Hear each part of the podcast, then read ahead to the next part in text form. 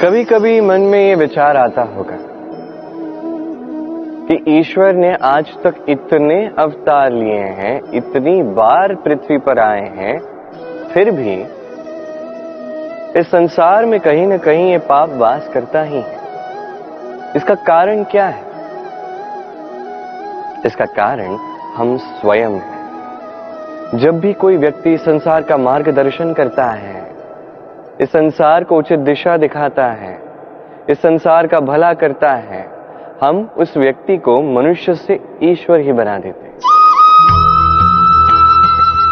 उस व्यक्ति का अंत स्वयं हमारे हाथों होता है, क्योंकि वो व्यक्ति वो साँसें नहीं है जो वो लेता है। वो व्यक्ति, वो सोच है जो उसने इस संसार को प्रदान की है। हम उस व्यक्ति की सोच का ही अंत कर देते हैं। ये उचित नहीं हम उसे प्रभु मान लेते हैं।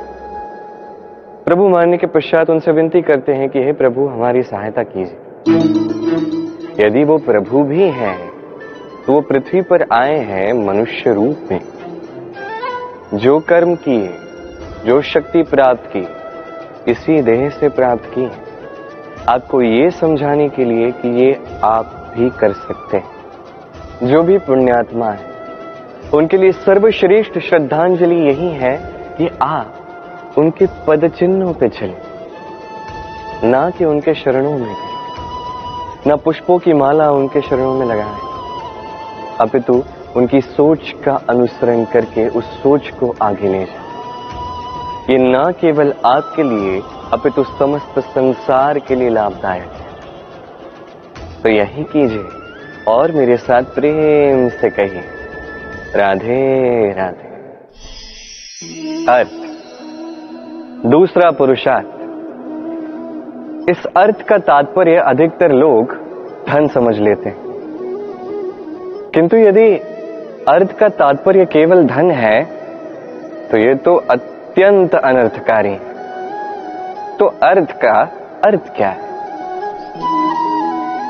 अर्थ वो जो हमारे जीवन के लिए आवश्यक है, जो हमें सुख दे सके, शांति दे सके, क्योंकि वही तो सबसे अधिक मूल्यवान है। माता पिता, मित्र, संबंधी, गुण, पुण्य, ज्ञान, ये सब मिलकर अर्थ बनता है। और सही मायने में यही तो जीवन का वास्तविक अर्थ भी है। तो आइए और मेरे साथ प्रेम से कहिए राधे राधे। काम। तीसरा पुरुषार्थ अब अधिकतर लोग इस काम को वासना, व्यासना, लोलुपता समझ बैठते हैं, जबकि ऐसा कुछ नहीं है। काम का वास्तविक अर्थ क्या? काम का वास्तविक अर्थ है कामना।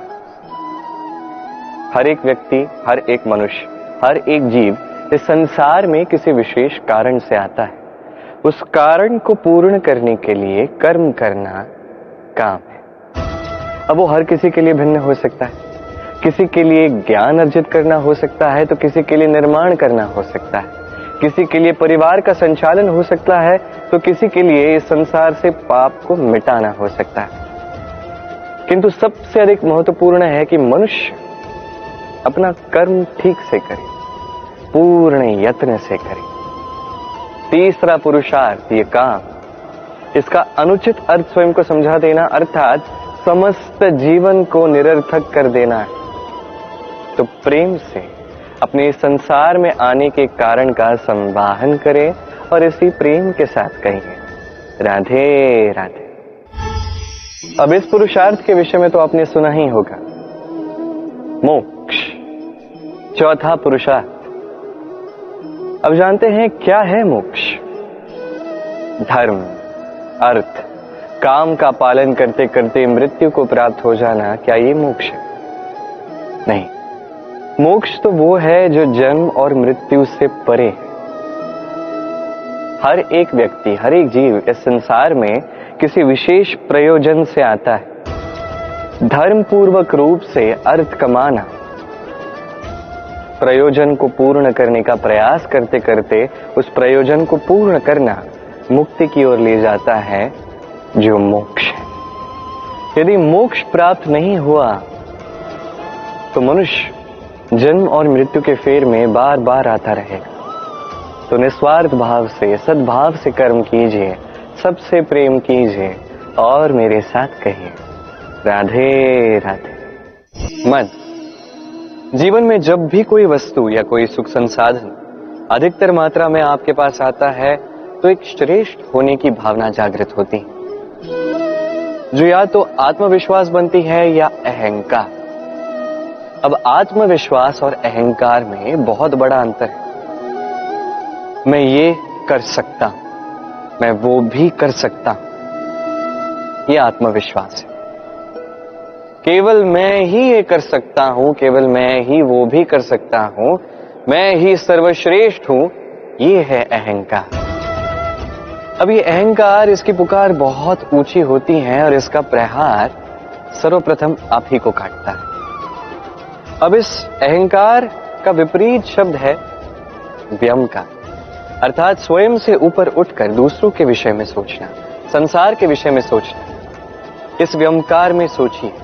एक से अनेक बनिए और फिर एकता बनाकर रखिए। निश्चित रूप से आप विकास का कारण बनेंगे। मत से स्वयं को दूर रखिए, अहंकार से स्वयं को दूर रखिए, ये मन प्रसन्न होकर कहेगा, राधे राधे। स्वर्ण ही तो अदृश्य हो रहा है ना? कोई व्यक्ति तो नहीं। मैं समझता हूँ स्वर्ण आप सबके जीवन में अत्यंत महत्वपूर्ण स्थान पे है। किंतु क्या किसी प्रियजन के आनंद या उसके जीवन से कहीं अधिक बढ़कर है? यदि नहीं है तो इतना दुख किस बात का? क्योंकि सब तक ये संदेश पहुँचना चाहिए। सभी को ज्ञात होना चाहिए कि धन लक्ष्मी का सही अर्थ क्या है। जिस भी व्यक्ति को धन लक्ष्मी का उचित अर्थ ज्ञात होता है, उसके जीवन में कभी दरिद्रता वास नहीं करती।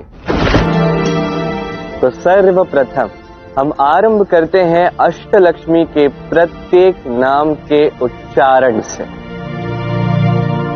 सभी मेरे साथ कहिए आदि लक्ष्मी आदि लक्ष्मी धन लक्ष्मी धन लक्ष्मी धान्य लक्ष्मी धान्य लक्ष्मी गज लक्ष्मी गजा लक्ष्मी संतान लक्ष्मी संतान लक्ष्मी धैर्य लक्ष्मी धैर्य लक्ष्मी। जया लक्ष्मी। जया लक्ष्मी। विद्या लक्ष्मी। विद्या लक्ष्मी। अष्टलक्ष्मी के ये ना। केवल इनके उच्चारण में ही अत्याधिक शक्ति है। इतनी शक्ति है कि इन नामों से ही अलक्ष्मी दूर हो जाती है।